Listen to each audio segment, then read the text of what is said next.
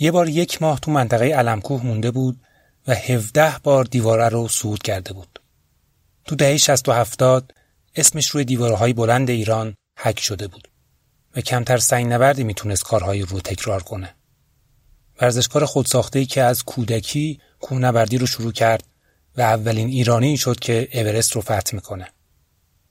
فاتح هفت قله 8000 متری و چندین قله بالای 7000 متر سودهای فریسولوی ارزشمند روی دیواره بیستون و علمکو گشایش مسیر جدید بر روی دیوارهای بلند. لیست افتخاراتش اینقدر بلند و بالاست که همه رو نمیشه نام برد.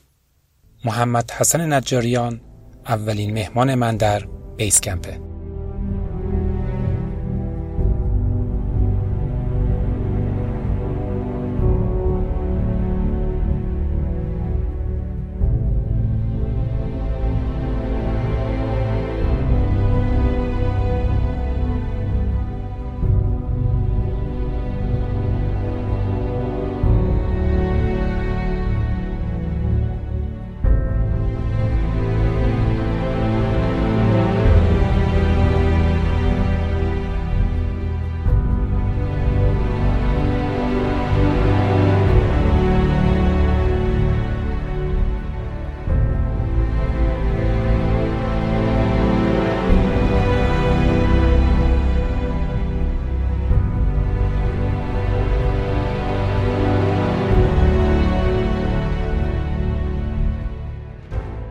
سلام.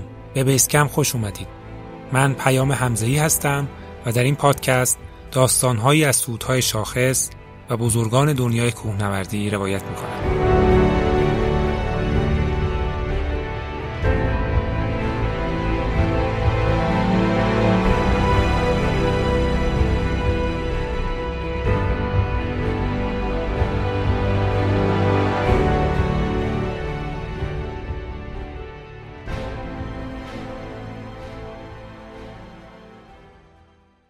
حسن نجاریان در سال 1344 در شهر نهاوند به دنیا آمد. از همون کودکی کوهنوردی رو در کوههای شهر خودش شروع کرد و 13 14 ساله بود که دماوند رو برای اولین بار صعود کرد. توی همین سنین به تهران مهاجرت کرد و در شیرپلا زندگی کوهنوردیش رو شروع کرد. خیلی بچه بودم اومدم تهران میشه گفت تعمیرگاه کار می‌کردم باتی سازی تو میدون راهن. بعد از ظهرهای پنجشنبه کولم رو میبستم می‌رفتم شیرپلا. تو این رفتن ها تو این بالا پایین شدن ها به استخدام پناهگاه شیرپلا در اومدم. دو سال پناهگاه شیرپلا دو سالم پناهگاه پلنگچال بودم. کار می‌کردم و میشه گفت دو روز وسط هفته فقط می‌رفتم شهر. این شد زندگی من. اونجا روح و جانم از این شد با سعی نبردی.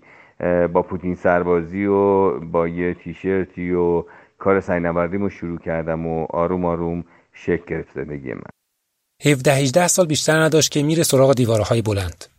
بیستون در اون سالها مهد سنگنوردی ایران بود و اغلب سنگنوردهای بزرگ کشور خصوصا همدانی ها و کرمانشاهی ها کارشون رو از بیستون شروع کردند. حسن نجاریان هم بعد شروع سنگنوردی در شیرپلا و بند یخچال تهران راهی بیستون میشه. سال 62 بود که برای اولی بار رفتیم بیستون برای سود بلند البته. قبلا رفته بودیم. یادم رفتیم مسیر همدانی ها دوستان رسیدن به پناه جام پناه همدانی یا جام پناه همون وسط دیواره. قرار شد فردا یکی از بچه ها به ما ملحق بشه. بذار اسمش هم بگم. فرامز ریایی مقدم. من اومدم پایین توی توی قهوه خونه که فردا با فرامز سود کنیم. ایشون نیومد شب. منم فردا بلند شدم رفتم بالا. یه طول تناب رو ثابت گذاشته بودم زیر تنوری زیر جامپناه ها برای اولین بار تا اونجا با یه استرابی و رفتم بالا از تنابه رفتم بالا و بقیهشم عبور کردم و رفتم رسیدم به جامپناه یادم آقای فیروز نامور هر جا هست خدا نگرش داره.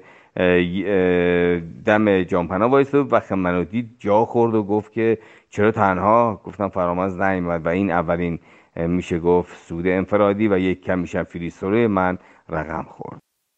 بعدش دیگه هر وقت می‌رفتیم بیستون حوث کارهای بزرگ به سرم می‌زد تا اینکه سال 63 دوباره یک مسیر همدانی ها رو بالا رفتم و بعد از اون 64 بعد از سقوطی که بنده کردم توی منطقه پلخاب. قبل از اون رفتیم مسیر عقاب ها رو 3 ساعت و 47 دقیقه سود کردم که قدیر خدا رحمتش کنه قدیر یزدانی زیر پای بنده بود و 3 ساعت 47 دقیقه مسیر عقاب ها رو فریستولو سود کردم که اولاش هم یه استراب زیادی به بنده دست داد تا این کار رقم بخوره و اولین 1200 متری فریستولو برای من مزه زیبا و دلچسبی رو داشت.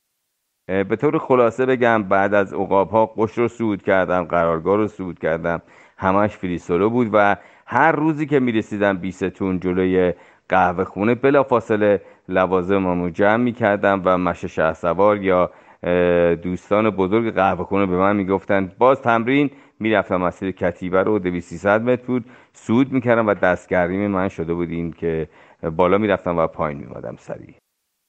نمی‌دونم مستند فریسولو رو دیدید یا نه درباره اولین سود فریسولوی دیواره ال کاپیتان توسط الکس هانولده صرف نظر از اینکه کوهنورد هستید یا نه پیشنهاد می‌کنم حتما این مستند فوقالعاده رو که سال 2019 اسکار بهترین مستند سال رو برد ببینید.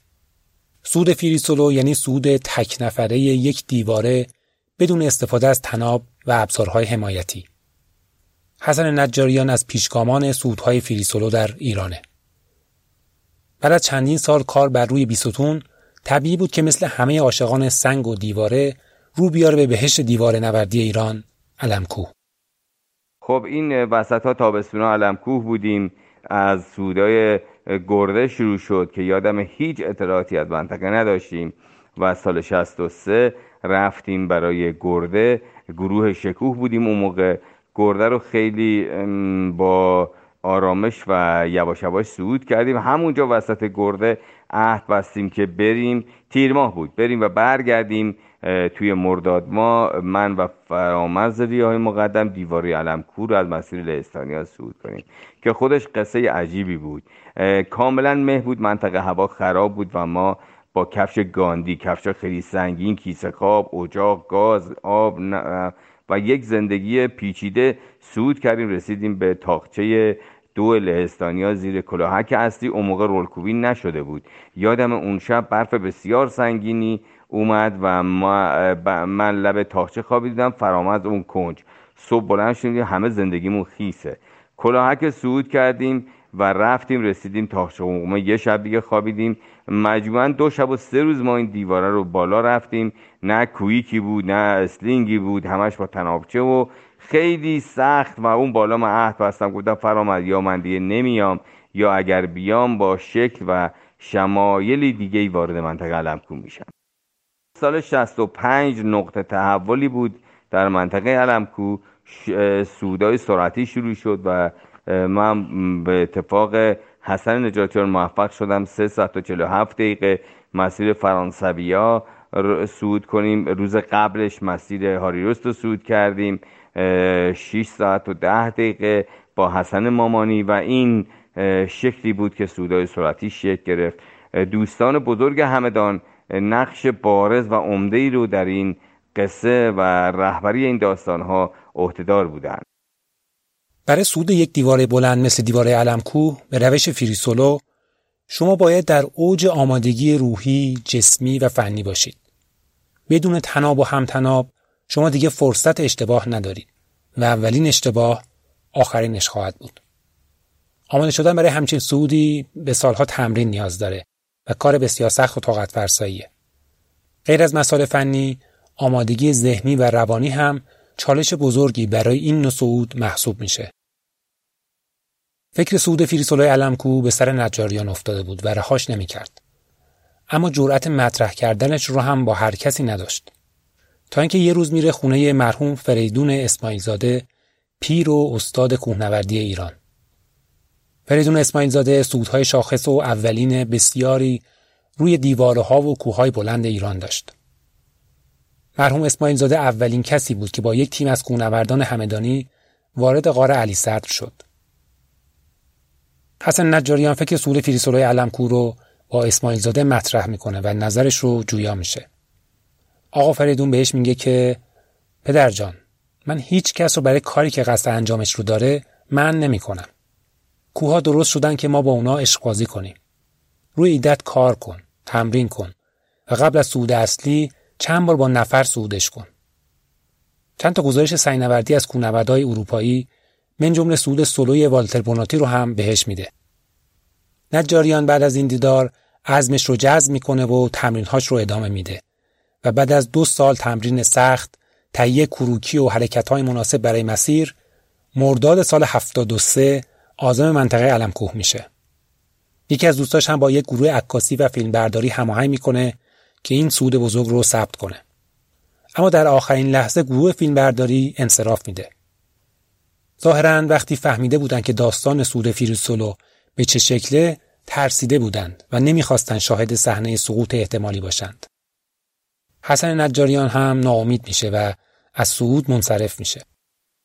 خوب یادم میاد یک روز قبل از اینکه دو روز قبل از اینکه برم من هاریروس رو صعود کنم با زندگیات قدیر یزدانی رفتیم مسیر هاریروس رو صعود کردیم کل مسیر رو من سرطنا می‌رفتم بالا و به شکل حیرت انگیزی بالا می‌رفتم هر توری و یکی دو تا میانی بیشتر نمی‌زدم و بالا می‌رفتم. به تراورس هاریروس که رسیدیم یعنی میشه گفت کارگاه یخ یه قدیر دست انداخت کردن من. گفت هستن تو قصد یه سعودی داری چرا نمیگی؟ گفتم والا اینجوری بوده قرار بوده که من هاریروس رو سعود کنم فری سولو. ولی گروه عکاس فیلم نه منم منصرف شدم. گفت دیوونه تو الان بهترین شرایط داری و این کار انجام بده. در واقع مشوق من شد و باعث شد که روز بعدش من آماده بشم برای صعود مسیر هاریروس. نجاریان که تا آخرین دقایق از صعود فریسولو منصرف شده بود با تشویق دوستاش تصمیم می‌گیره که صبح روز بعد برنامه رو اجرا کنه. خب شب سردی شب سختی شب پرهیجانی و شب پر انرژی رو گذروندم برای اینکه آماده بشم فردا صبح بالا برم. یادم دوستای همدانی و هر آن کسی که اونجا بود تشویق زیادی برای من کرد. جا داره یاد کنم از رضا خوشتل عزیز که اومد بار اوورد علمچال که بره فردا از سرچال دوباره بیاد بالا. بهش گفتم رضا جون بیا بمون اینجا و پایین نرو. چرا؟ گفتم من فردا قصد همین سود دارم. آنچنان عاشقانه قبول کرد در کنار قدیر بمونه و فردا من سود کنم که خودش انرژی بزرگی بود برای من که فردا صبح رو بتونم خوب شروع کنم مسیر هاری روست اولین مسیریه که روی دیواره علمکو توسط هری روست کوهنورد آلمانی و مرحوم فضل الله امیر علایی در سال 1343 باز شد. بیشتر مسیر داخل یک قیف یا دهلیز بزرگه و به همین دلیل آفتاب نمی‌گیره. نجاریان صبح زود در هوای سرد علمچال به تنهایی میره پای دیواره علمکوه. اسماعیل زندیات اسماعیل متحر. پسند زیر دیواره و بچه های آرش. من رسیدم زیر دیواره. گاه حسن تنهایی؟ گفتم آره دیگه ما تنهایی برم بالا. گفت دیوونه بازی حسن گل کرد. من شروع کردم مسیر هاریروست و اولش خب سرد بود شکاف بود. منم میترسیدم یواش یواش استارت شروع کردم و به سرعت خیلی زیادی خودم رسیدم به رسوندم به کلاهک بزرگ فرانسویا. دو تا بزرگوار کرمانشاهی زیر دیواره بودن زیر کلاهک بودن رفته بودن یه ذرهش سود کردن برگشته بودن و مردد بودن که چجوری سود کنن. من رسیدم و این با اون لحجه شینه کرمانشاهی گو علی نگهدارت براگم تنهایی. چه مکنی؟ از کجا می‌خوای بری؟ گفتم سکوت کنید. و من مسیر نرمالش نرفتم بالا. چون میخکوبی بود و من احساس کردم اگه دست به میخا بگیرم مشکل ساز بیاد رفتم کنج دیواره پشته بزرگ برفی بود. خودم رسیندم زیر پشته بالای پشته یه شکاف اوریبی بود که به لب کلاهک کشیده می‌شد. خیلی برای این تمرین کرده بودم من. آروم آروم اینو گرفتم اومدم رسیدم نبش کلاهک. دیدم گیره نداره. مجبور شدم پامو بذارم رو میخ اونیورسال. زرد رنگی بود که فکر می‌کنم متعلق به فرانسوی ها بود. در ادامه حادثه رخ میده که نزدیک بود به فاجعه منجر بشه. فکر سقوط از دیواره علمکو وقتی تنابی در کار نیست خیلی ترسناکه. اتفاقی برای حسن نجاریان میفته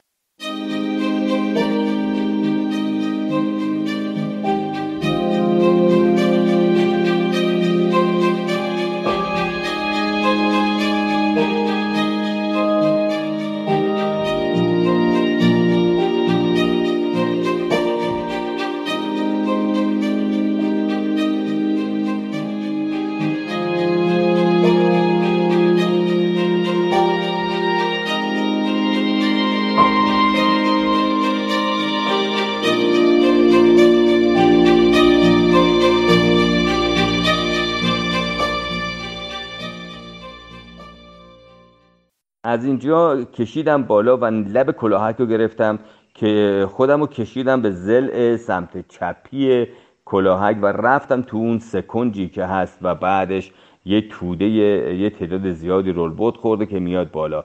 من نمیبایست از اونجا عبور می‌کردم. بنابراین کشیدم سمت چپ و یک مسیر نوعی رو بالا رفتم حدود ده 15 ده متر اینا. رسیدم خودم رو به سمت چپ کارگاه کلاهک. خیلی سخت بود برام ولی خیلی شاد شدم و خیلی انرژی زیادی گرفتم که تونستم این کار رو انجام بدم. بلا فاصله از کلاهک کوچیک فرانسوی عبور کردم و خودم رسوندم به جایی که کارگاه یخ نام داره. تعدادی زیادی تناب رنگ رو رفته علای یخ رفته زده بیرون و آروم آروم خودم کشیدم به تقاطع فرانسویا و هاریروس. یه کلک کوچولویه. اونو خواستم بلنشم کلاق شیطون از بالا شیطنتش گل کرد و یه سنگی رو انداخت پایین خورد به مچ دستم خورد به صورتم و من پرت شدم.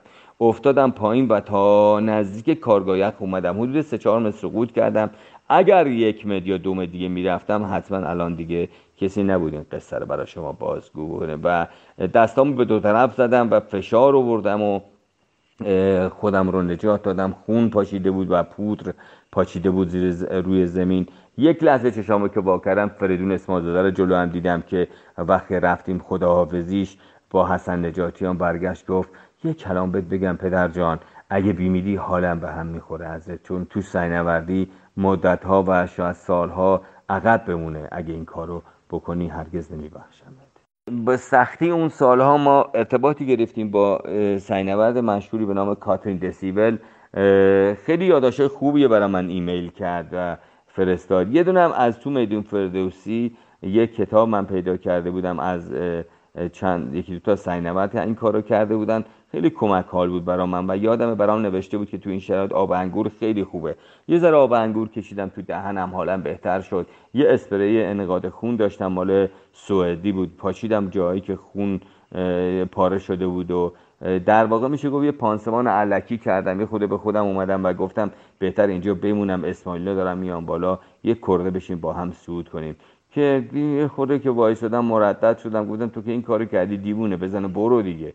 خلاصه دوباره شروع کردم به سود اون کلاهک کوچولوه رو رفتم بالا و برام عجیب بود و عجیب بود و عجیب بود بعد این سالها که تمام این مدتی که سود می‌کردم همون کلاق بازیگوش کنار به کنار من بالا میومد و من دیگه تنها نبودم و یه هم نبردی کنارم داشت. منو تشویق می‌کرد و بالا میومد توی اون قیف فرانس قیف هاریروست که میره بالا و یک طول بعد تراورس می‌کنه میاد خودش رو به گرده میرسونه که الان تلاقی مسیر کرموشایی هست رسیدم.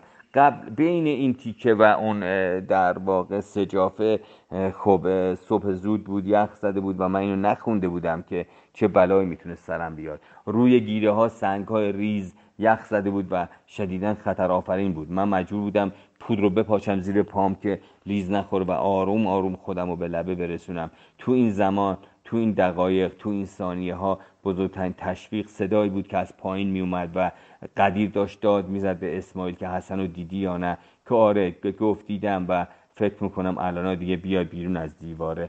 من وقتی که رسیدم لب گرده دستم خورد به آفتاب و انگار یه خون تازهی تزریق شد تو وجود من.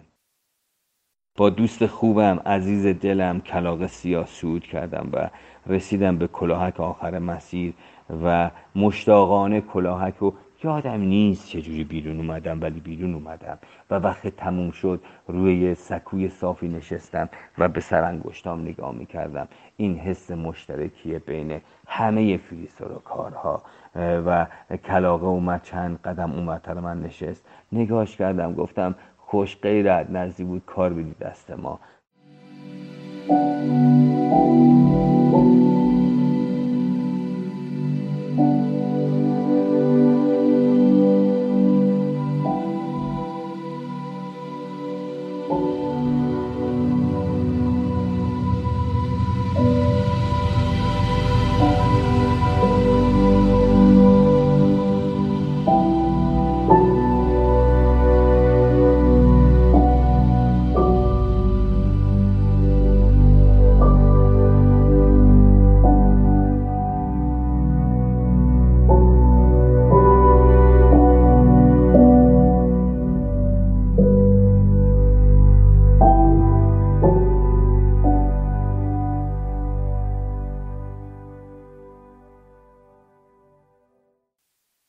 این سود نفسگیر رو ارزشمند جایزه ویژه بهترین سود سال رو به خودش اختصاص داد و نقطه عطفی در کارنامه سنگنوردی حسن نجاریان شد. نجاریان چندین سود فریسولای دیگه بر روی دیواره بیستون انجام داده و دهها مسیر جدید بر روی دیواره های کشور باز کرده. بعد از این سودها به عضویت تیم ملی سنگنوردی در میاد و در سال 74 دو مسیر جدید بر روی دیواره 850 متری دمیرکازیک در ترکیه به نام ایران ثبت می کنند. از میانه دهه هفتاد و با اومدن صادق آقاجانی به فدراسیون کوهنوردی تیم ملی هیمالیا نوردی با برپایی اردوهای انتخابی متعدد تشکیل میشه و حسن نجاریان هم به عضویت تیم ملی در میاد و در سال 76 اولین قله 8000 متری رو بعد از انقلاب فتح می کنند. حسن نجاریان به همراه رسول نقوی و حمید رضا اولنج روی قله گاشربروم دو می ایستند. بعد از سود ماناستو در سال 1355 توسط محمد جعفر اسدی این اولین بار بود که پای ایرانی ها به روی یک قله 8000 متری می رسید.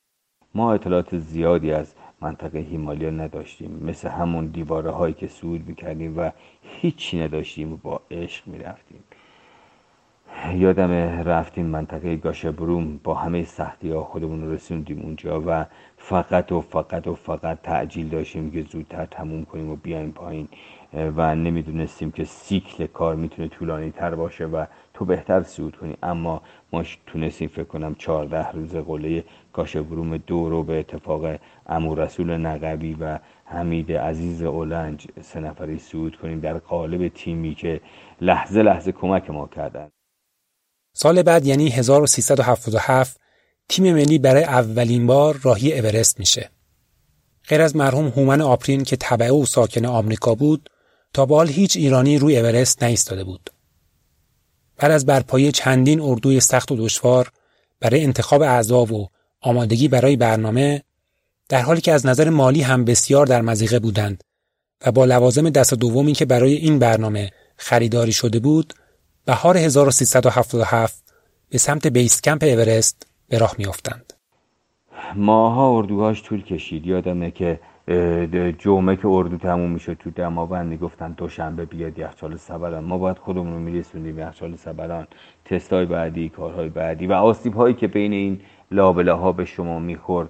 یادم مستر کروز اومد و از فرانسه فکر کنم اومد و چند روز با ما تو دماوند گم شد تو مسیر غربی. و ما فکر می‌کردیم همه چی تمومه. توسطی اون تیمش اونجا بست و یه لیست خوبی رو به فدراسیون اعلام کرد. اون شش روزی که ما تو دماوند آواره بودیم توی غربی انگار تجارب بسیار زیادی رو به ما داد و اون بهمنهایی که فرار کردیم فرار کردیم که خودمون به دامان اورست برسونیم. آن شاید یا بعد از ما خیلی راحت تر اورست سود شد و قله های دیگه. ولی بذار بهتون بگم اون ده روزی که ما آواره بودیم توی کاتماندو خیلی سخت گذشت. هر لحظه ما رو می‌خواستن از هتل بیرون کنن. ما پول نداشتیم. سرپرست نبود. ایشون چه که بی محل کشید و یادمه که لحظه دو ساعت سه ساعت قبل از سال تحویل خودش رو به کاتماندو رسون تا تیم رو دست بگیره و ما بشیم تیم هش اولین تیم هشت متری برای اورست که روزهای سختی گذشت با اون تیم 17 18 نفره که یکی یکیشون کمک می‌کرد تا بالاخره این کار صعود بشه. اقبال به اسکم زیر گام های هیلاری هستن کلیه شرپا ها برگشتن و تناب ثابت یه طول بیشتر نیستش. طوفان زیاده در اونجا. میگه اگر قله رو سود کنیم دیگه نمی‌تونیم برگشت داشته باشیم. می‌خوام بیان شب تو گردنه جنوبی بمونن و فردا حمله کنم مفهوم بود؟ سال نداره. برگردن بیان پایین. در حمله اول بعد از قله جنوبی طوفان شدیدی به راه میافته و تیمها به کمپ چهار برمیگردند. با اجازه سرپرست برنامه صادق آقاجانی شب بعد در حالی که اکثر تیمها از سود انصراف داده و به پایین برگشته بودند تیم ایران غیر از رسول نقوی حمله دیگری رو به سمت قله شروع می‌کنه اقبال به اسکمپ اقبال به اسکمپ اقبال حمید اقبال حمید. حمید خوش حمید چند نفر هستید از بچه خودمون؟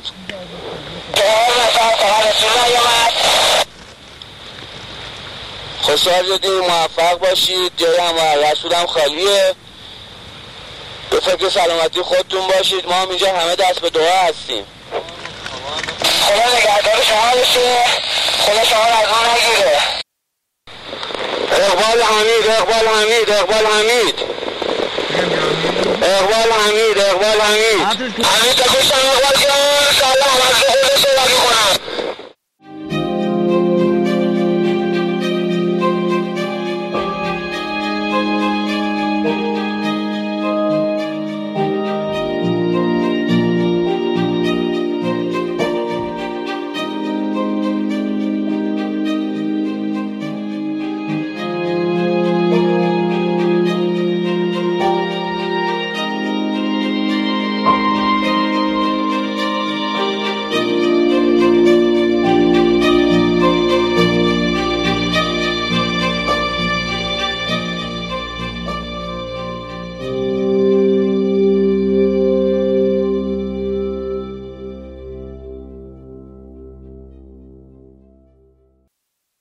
حمیدرضا اولنج، محمد اوراز، جلال چشم قصابانی و حسن نجاریان 31 اردیبهشت 1377 به عنوان اولین تیم ایرانی روی بام دنیا می ایستند.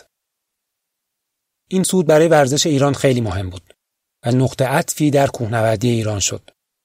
حسن نجاریان وظیفه عکاسی و فیلمبرداری این برنامه را هم به عهده داشت و تا قله سه تا دوربین با خودش برده بود.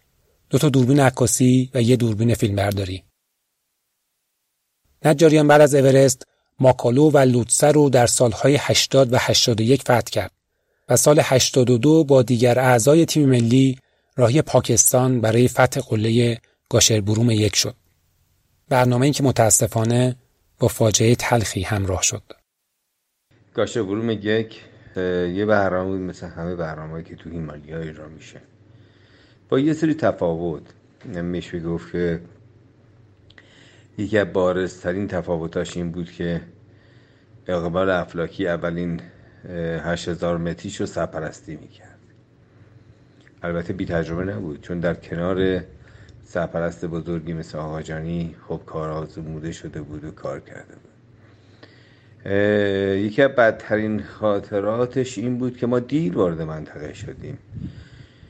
دیر وارد منطقه شدیم و روی بیمیلی انگار می‌خواستن این برنامه اجرا بشه. امکانات مالی شرایط مالی خوبی نبود و ما اعزام شدیم به منطقه.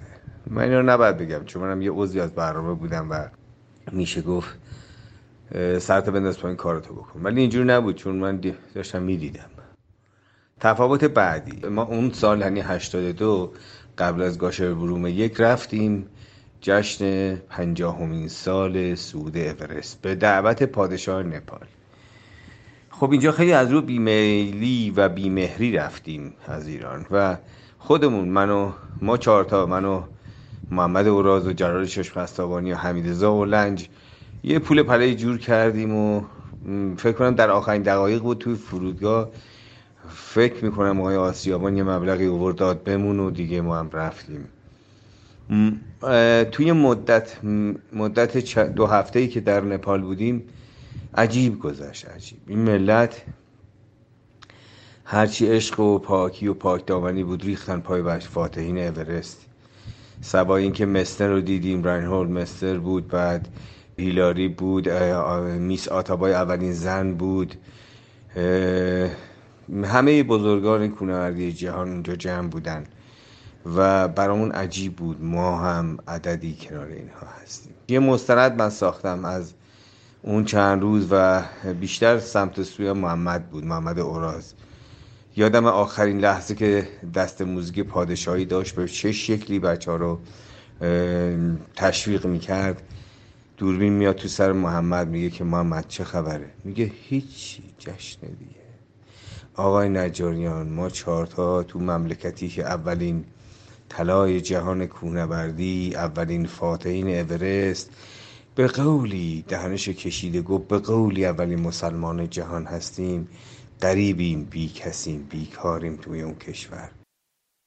فکر می‌کنم می‌تونم بگم که توی همون برنامه محمد خیلی سرخورده شد خیلی ناراحت شد. و ما بلافاصله بعد از اون برنامه اعزام شدیم به پاکستان گاشوبروم یک.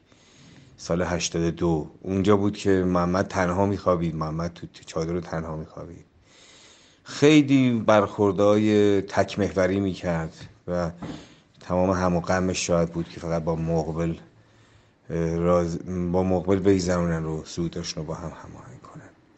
از طرفی هم نمی‌دونم اون زمان تنگ رسیدن به منطقه و اون حس اینکه باید به قله برسیم سرپرست که خودش هم برسه و نشد متاسفانه باعث شد که ما یکی دو تا امداد داشته باشیم تو منطقه. یک بار از شرپاها و باربرها شرپا پاکستانی بودن حالشون خراب شد.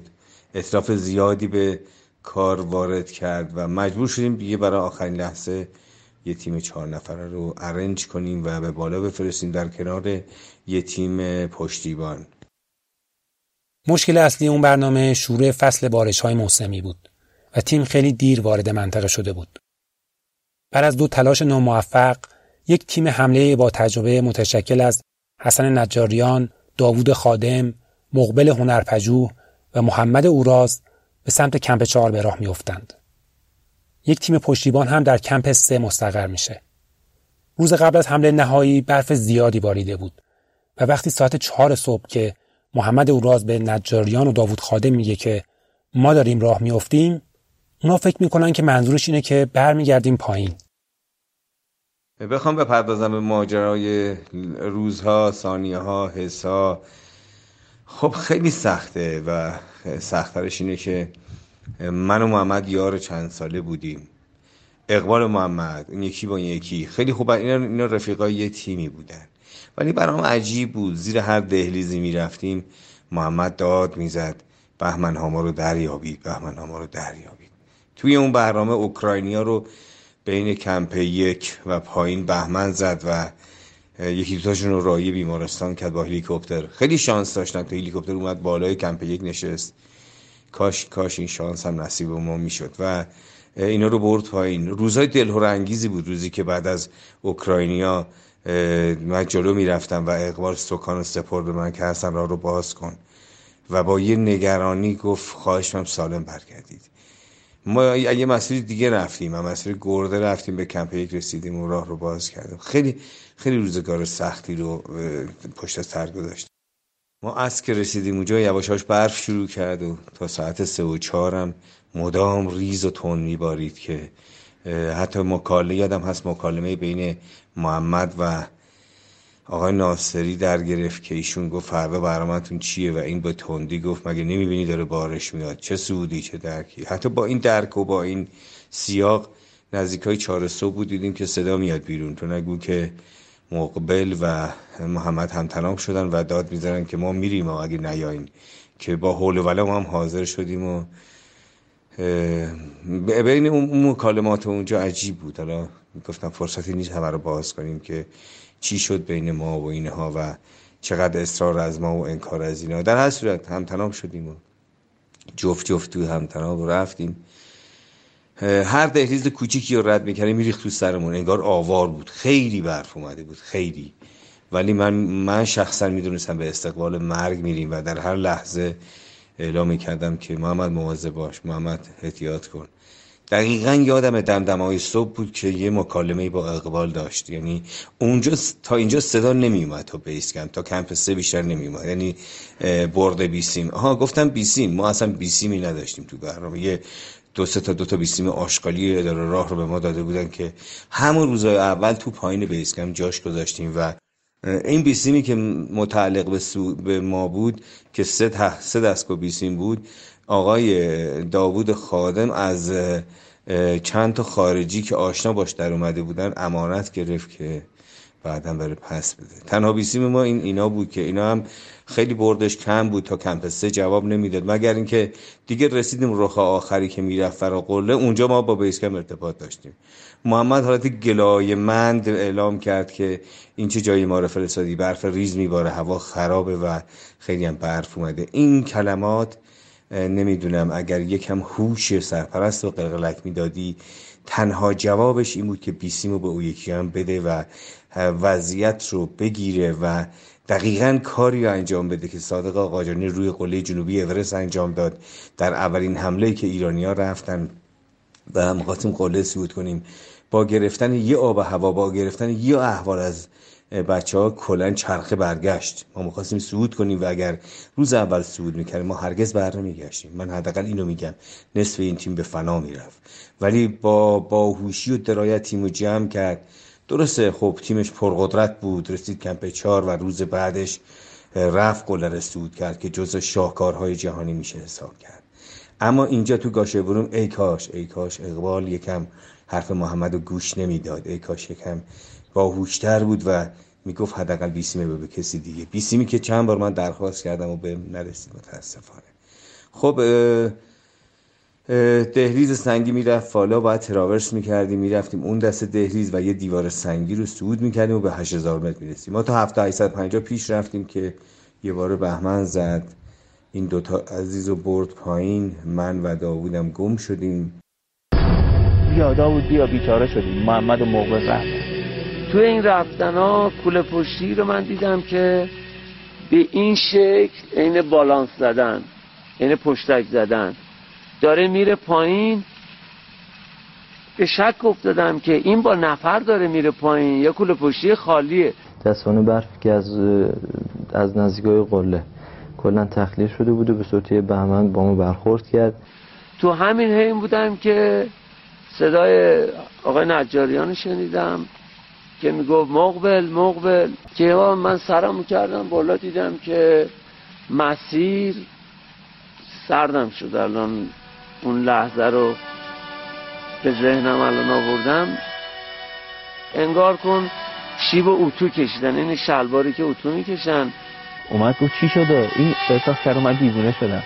یو من گفتم چی شد؟ اصلا گیت شدم. دیدیم که نفر رفت پایین ولی برامون قابل قبول نبود.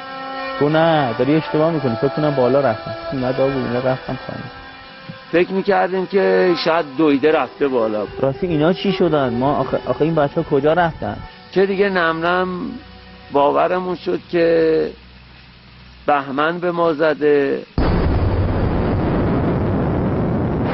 چند دقیقه گریه کردیم. تو عالم خودمون. یعنی مجبور شدیم که قبول کنیم. با وجودی که دیدیم صحنه رو دیدیم که نفر رفت پایین ولی برامون قابل قبول نبود. همون آنم سرما خیلی شدیدتر شده بود و باد خیلی شدیدی می اومد. فکر کردیم چیکار کنیم؟ بیسیم هم که نداریم. بیسیم دست محمد تو سین گردن محمد محمد هم که رفت پایین با مقبل. که اون مسیر رو ادامه دادیم. خوشبختانه بادی که اومد یه ذره ابرا رو جابجا کرد. ما تونستیم چادر رو ببینیم. پای سوس رفتیم جلو دست کشیدیم رو چادر. داوود داد زن محمد محمد دیدیم نه خبری نیست. که اصلا من نتونستم نگاه بکنم چادر رو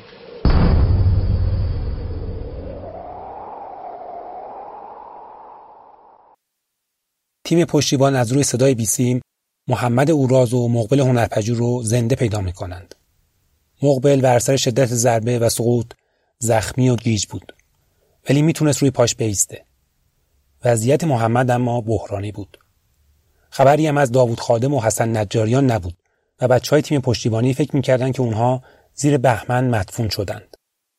یه ده دقیقه رو بگذشت من رو مانیتور بیسی متوجه شدم یه سری علائمی میاد میره ولی صحبتی توش نیست زیاد توجه خاصی نکردم گفتم شاید بچه ها دستشون خورده یا دارن باتری تعویض می‌کنن یه علامتی رو مانیتور بیسیم ظاهر می‌شد که هر وقت بیسیم دیگه شاسیش به فشار داده میشه برای صحبت کردن و علامت ها رو رو بیسیم ظاهر می‌شد. با بیسکم تماس می‌گیرن با بیسکم با آقای افلاکی و آقای افلاکی میگه که چند دقیقه هست که منم این پیام دریافت می‌کنم. با کمپس تماس گرفتم و گفتم کاری دارید؟ گفتن نه.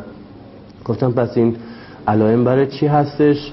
گفتن که یه نفر حدود 20 دقیقه است که دستش گذاشته رو بیسیم و ناله می‌کنه.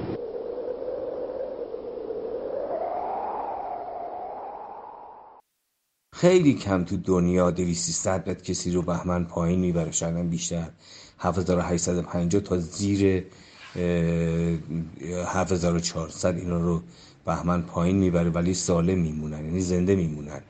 که بعد تیم امداد حالا چجوری میاد و صدای بیسیم میشنون و اقبال اعلام می‌کنه برن بالا و به طور خلاصه این که اینا میان اینا نجات میدن و و محمد اول می‌خواسته راه بره ولی بلند میشه مثل قطعناخا میشه و قطعناخا بوده و نمی‌تونه راه بره. اینو میکشنش رو برف و بالای کمپ. متاسفانه محمد در دست محمد مقبل و, و ناصری و اون یکی ناصری از همدان اینا از دست در میرن اینا اونجا. حالا چی بوده؟ علت چی شد؟ در میره و میاد سر می‌خورن و اونجا میشه گفت قسمت یکی از قسمت اصلی مغز محمد اونجا ضربه می‌خوره و بچه هم همشون آسیب دیده بودن و درب داغون بودن. بعد از اینکه دستکشا رو دستش کردیم کاپشن پرم تنش پوشیدیم. حالا با یه مکافاتشون دستاشون خوش شده بود. مقبل گرفتم بقیه به رضا و بچه های بقیه به چهار رفتن رو به بالا که ناگان یه بهمن یه بهمن خیلی کوچیک دوباره ما رو زد موقع بهمنی زیاد بزرگی نبود ولی خب با وجود دیدم یه بهمن داره میاد و من فقط فریاد کشیدم بهمن. با توجه تیم پشتیبانی هم بهمن زده بود و سه چهار متر پایین آورده بود ما از بچه ها خواستیم که این دو نفر رو از منطقه بهمن خارج بکنن و به سمت کمپ سه حرکت بکنن. ما هم که گم شدیم تا چهار بعد از دو چهار بعد از خودمون رو پیدا کردیم اومدیم کمپ. هیچ خبری از بچه ها توی کمپ چهار نبود و ما دل سرد و غم زده مجبور شدیم وسایلمون جمع کنیم و سرازی بشیم به سمت کمپ سه.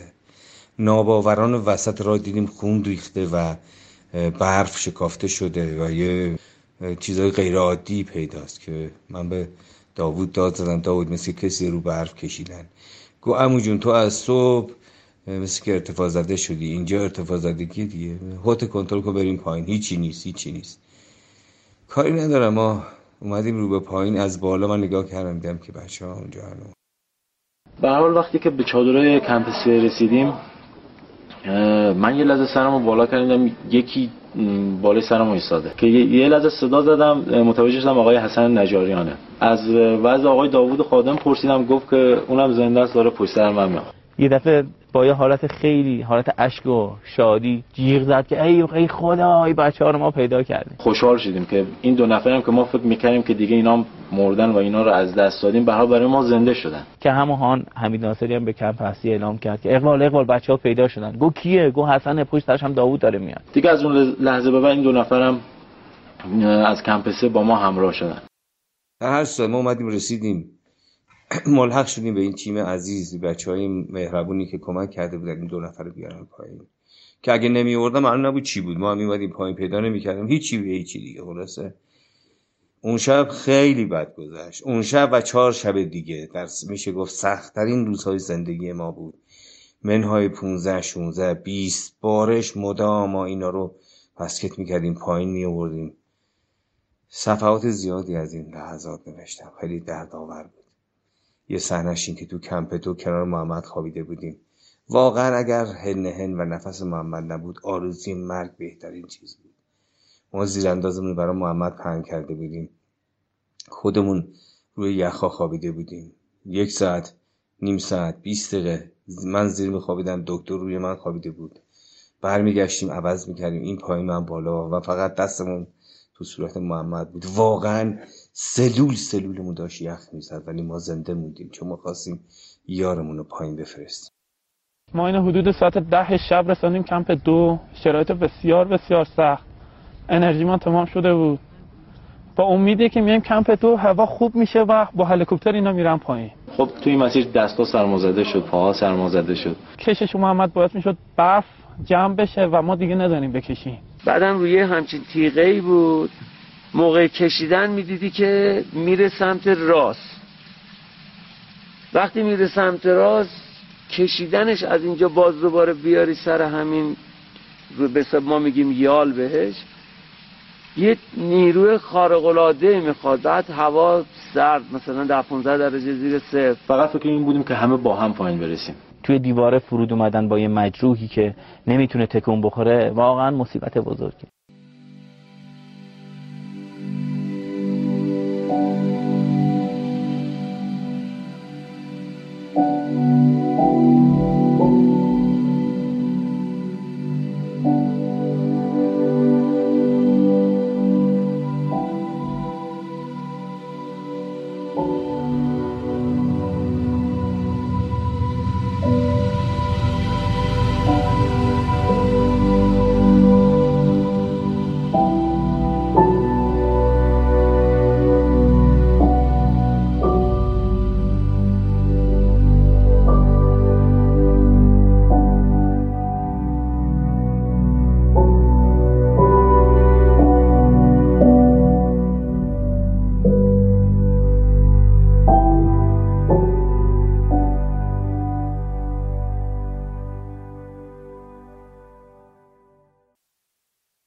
توی حادثه اولین سود قله اوگر که داستانش رو در اپیزود قبل تعریف کردم یه جا که داگسکات دیگه از روی زانو پایین خزیدن خسته شده بود به مو میگه که اگه من نتونم راه بیام شما چیکار می‌کنید؟ مو میگه که بدون تو پایین میریم. یه کشته بهتر از چند کشته است. کاری که حسن نجاریان داوود خادم رضا بهادرانی امین عظیمی حمید ناصری عظیم قیچی ساز و از کمپ دو به بعد دکتر گودرزی در اون پنج روز عجیب و غریب تو هوای به شدت سرد و برفی و در اون ارتفاع و مسیر سخت برای محمد و مقبل کردند کمتر کسی انجام میده. و اونا واقعا از جونشون گذشتن تا رفیقشون رو پایین بیارند و به هلیکوپتر برسونند. اون روزای سخت طی شد. مسیری که از کمپ یک به کمپ دو حدود یک ساعت و دو ساعت می‌رفتیم. برگشتنی سرپایینی فکر کنم یک روز رفتیم هنوز به نصفش نرسیده بودیم. مجبور شدیم چادر بزنیم. فردا چادرمون مدفون شد زیر زیر برف و با بدبختی بیرونش آوردیم. درخواست امداد کردیم امداد نمی اومد چون هوا خراب بود. نه اینکه نمی‌خواست همکاری کنه. اتفاقا میجر آفتاب تیمسار مرزی خیلی ایرانی ها خوشش میومد به خاطر دوتا امدادی که ما از باربرا انجام داده بودیم و قول شرف داده بود به هر شکلی شده هلیکوپتر رو بفرسه اون روز سختی بود. دیگه روزهای آخر رفتیم رسیدیم. داشتیم به شکافای کمپ یک می‌رسیدیم. کمپ یک به بیس کمپ خیلی خرابه اون منطقه. شب خیلی سخت گرسنه رو گذروندیم. خوشبختانه خوردیم به فلاکس و یه مقدار غذایی که دوستان محبت کردن تا نصف را برامون آورده بودن و مثل که حقیاری نبودیم ما به ما برسه. اونا رو پیدا کردیم. شب جشن گرفتیم با آب داغ و با نونی که از پایین اومده بود که اسمش چاپاتیه و چند تا دونه سیب زمینی. چه زیافتی بود و خوشحال بودیم که به جای خوبی رسیدیم. خوشحال بودیم موقع غذا خورد. متاسفانه اون شب نصف شب کپسول محمد تموم شد و ما فکر می‌کردیم دیگه صبح رو نخواهد دید. با هرچی تلاش و تقلا بود صبح زود راه افتادیم بریم پایین. چندین بار در یک بدبستون هوایی هلیکوپتر اومد نیامد اومد نیامد و ما گریه زاری حرکت می‌کردیم میایستادیم. خیلی بد بود. آرزو می‌کنم هیچ کونه مردی اون دقایق رو تجربه نکنه. لابلای شکافا دنبال نفر میگشتم می‌بینم یه نفر کمه با جیغ می‌گفتم نفر کو؟ می‌دیدم ناصری توی شکاف چنباتمه زده و محمد رو دارن روی ناصری رد می‌کنن. یه حماسی عشق ایجاد شد یه حماسی پاک ایجاد شد. ای کاش میذاشتن بچه ها درست و صادقونه. اون چیزی که تو دلشون بود می‌گفتن درس بزرگی بود برای امداد کشور. درس بزرگی بود از شهامت رشادت مردانگی و پاکی. بگذریم. القصه اون روز با یه سختی فراوونی یه هلیکوپتر اومد یه نفر رو برد و متاسفانه ما فکر کردیم که همه چی تمام داشتیم سکته می‌کردیم. مقبل رو برد و ما نمی‌دونستیم چی شد. بلافاصله چند دقایقی بعد برگشت محمد رو برد. این رفت و برگشت ما رو کشت کشت یک سال گذشت. محمد رفت بیمارستان و ما هم آواره موندیم تو بیس کمپ. که چی بشه کی باربر بیاد که ما بریم. دوست دو روز بعد اقبال گفت نمیخوا بری پیش دوستت.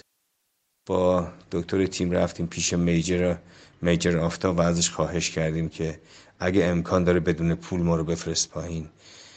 بریم برسیم به بدبختی به اسکاردو و بعدش هم به استانبول ببینیم محمد کمکی چیزی می‌خواد یا نه. در کمال ناباوری و با عشق و ایمانی که به بچه های ما داشت ما دو نفر رو مفتی پرواز داد و به اسکاردو رسوند. منتها نه یگان نظامی از بالای شنهای اسکاردو نرسیده به شهر اسکاردو. اون هاشیه ها تو ماساما رو پرت کردن پایین. حس غریبی بود. از مملکتی که روی نفت خوابیدی اونجوری با قهرمان آشنا کنم در هر صورت ما رو پرت کرد توی ماسا ما حیرون و گیج و ویج خانومی که کنار جوب داشت آب داشت ظرفاشو میشست به ما گفت نشون شهر رو داد. ما من لابلای کوچه ها اومدیم رسیدیم هتل و فرداشم اسلام آباد و با یه پرواز رفتیم اسلام آباد و رسیدیم بیمارستان و ده روز بعد در یک شب بسیار غم در حالی که بچه ها توی کریدور هتل هر کی با یکی حرفی زد. غمگین بودیم که کی پرواز کنیم بریم ایران. متاسفانه از بیمارستان بدترین خبر زندگی ما شنیدم و باید حتما مثل که به حسن زنگ بزنن تو اتاق. حسن بردار. من باید گوشی رو بردارم. متاسفانه دوست گلمون آقای زاره هم از مسیر از اسپانتیک برگشته بود و توی هتل بود پیش ما بود. اونم غم زده اونم ناراحت. شبونه رفتیم هتل و رسیدیم به حریر سفید رسیدیم به رفیقی که آرزوی برفای سپید می‌کرد و آخرش بهمنها اونو دریافتن و محمد ما پرواز کرد تا درسایی رو به ما بده که تا ابد تو سینمون موند.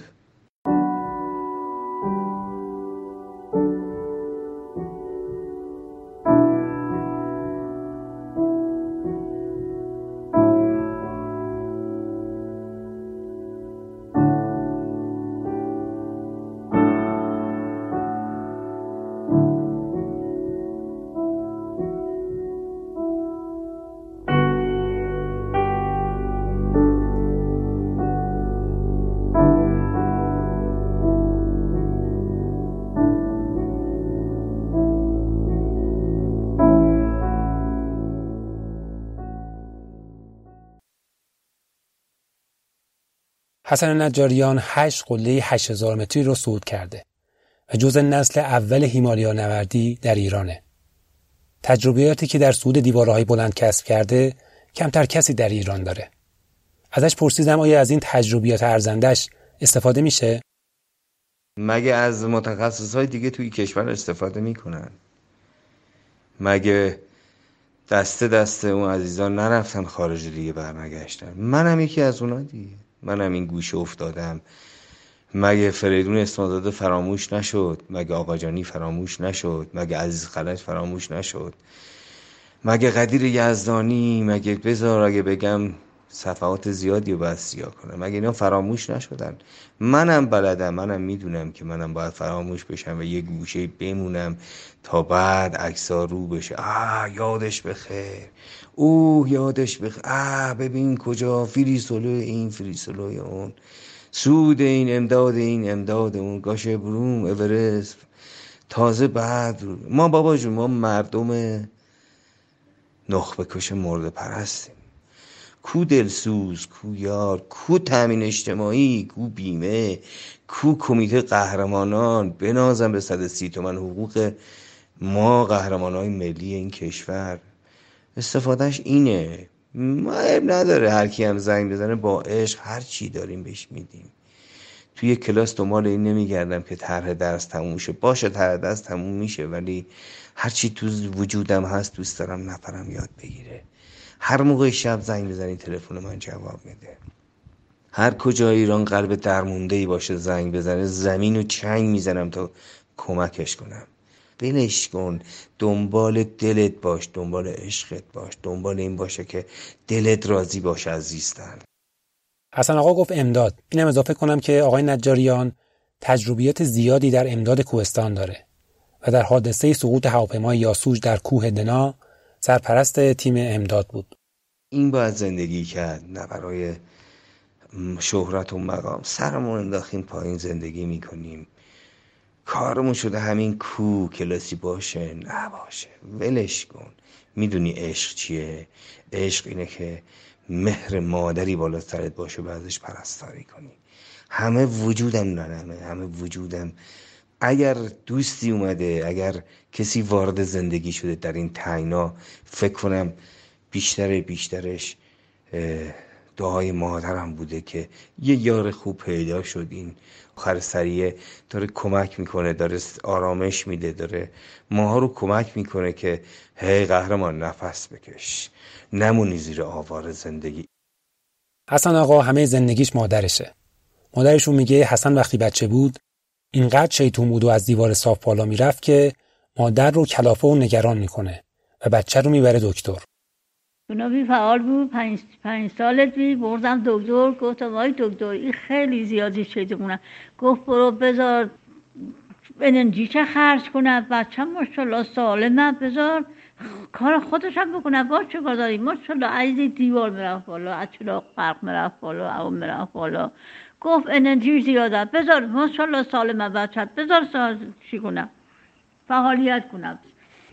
یه روز اومد گفت بده من مامان مادر گفت بله. گفت تو بیست تومن میدی؟ من پول وردم و اومدم گفتم بیا بیست تومن. بیست تومن برد و رفت.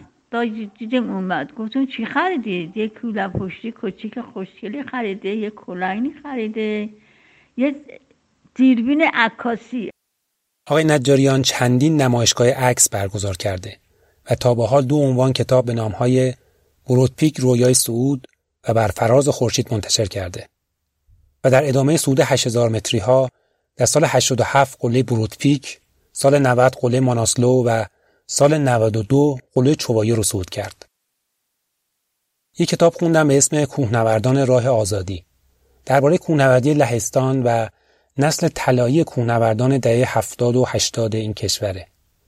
آدمایی مثل کوکوکچا و ویلیچکی رنگ کردن دودکش کارخونه ها پول سودشون رو در می آوردند. ده هزار کیلومتر راه از لهستان تا نپال رو با کامیون می رفتند. شرایط کشورهای کمونیستی در اون زمان خیلی شبیه به کشور ما بود. اما دستاوردا و جایگاه و موقعیتی که کوهنوردی لهستان داره اصلا قابل مقایسه با کشور ما نیست. همیشه برام سوال بود که چرا با وجود آدمهای بزرگی مثل حسن نجاریان ما در دنیای کوهنوردی از دنیا عقب موندیم. فاصله ما با اروپایا خب میشه گفت شرایط اجتماعی خیلی دخیله. خیلی دخیل شرایط اجتماعی ایران. جوانان خیلی قابلی تو ایران هست. کارهای خیلی خوبی میشه کرد. ما بعد از کارل مارکس که واقعا با شهامت سود شد قله کارل مارکس بعدش من علاقمند منطقه تزارینا یا تیبلیسکو شدم که یک سال رفتم اونجا اونجا شناسایی کردیم. یه دیواره بزرگی رو که خیلی مهیب و خیلی بزرگ بود اومدیم اینجا. دوستان تعدادی من جمله فدراسیون قبول کرد که کمک کنن به ماها و اردوهای خیلی سختی رو گذراندیم. حدود 200 مسجد جدید باز شد توی, کر... توی کرمانشاه بیستون و آمادگی خوبی داشت کسب می‌شد.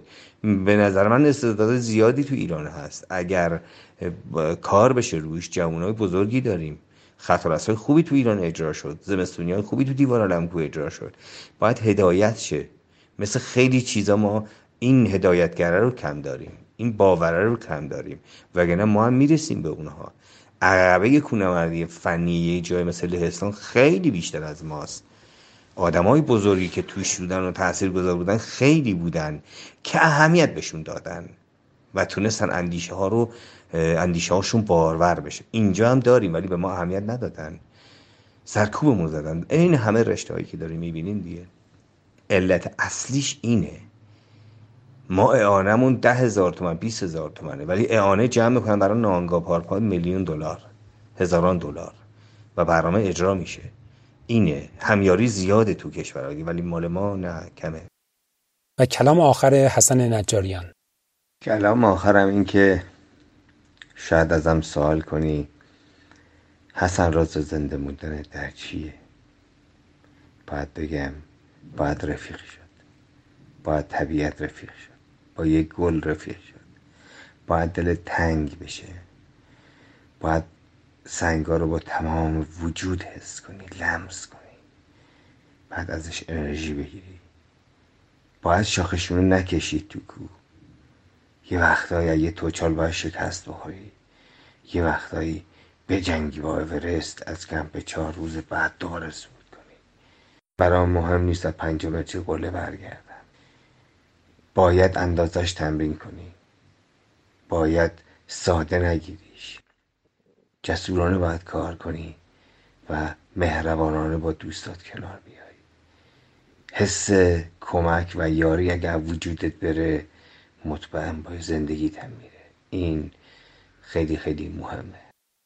من خواهش می‌کنم اینو حتما تو پادکست بیار. یه تعدادی دوست دارم دوست دارم که تار موش قرضش ارزش دنیا رو دریا رو دل داره. تعدادی دوست دارم که میشه با پشت سرشون سجده کرد. من افتخار می‌کنم به دوستی اینا که نفسشون عشقه و کرمشون عشقه وقتی میگن هستیم هستن. اینو من جدی میگم. اینو من با تمام وجود میگم.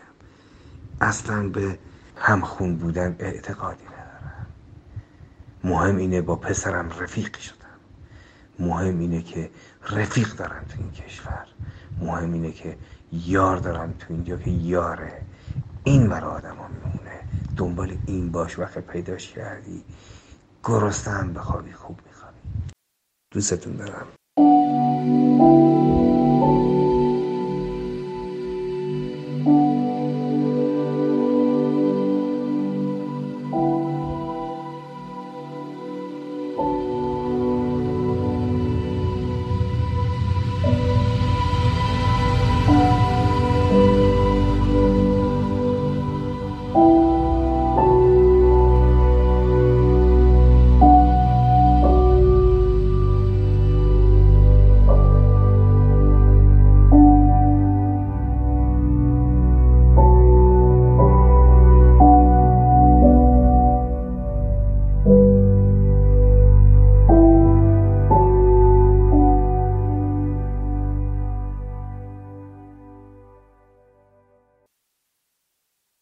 امیدوارم از این گپ دوستانه با استاد حسن نجاریان لذت برده باشید. این اپیزود پنجم از پادکست بیسکمپ بود که مهر 99 منتشر میشه. در قسمت حادثه گاشر بروم یک از صدای مستند از سعود تا سعود ساخته مهرداد گودرسپور استفاده شده بود. موزیک تیتراژ اثر هانس زیمر و موزیک متن این اپیزود ساخته جاناتان هایدل بود. base camp رو در همه app های پادکست همین همینطور در ناملیک و شنوتو و کانالی به همین نام در تلگرام می‌تونید بشنوید. عکس ها و فیلم های مربوط به هر اپیزود رو هم در page اینستاگرام پاد base camp می‌تونید ببینید. ایمیل پادکست پاد base camp@gmail.com که خوشحال میشم نظراتتون رو برام بفرستید.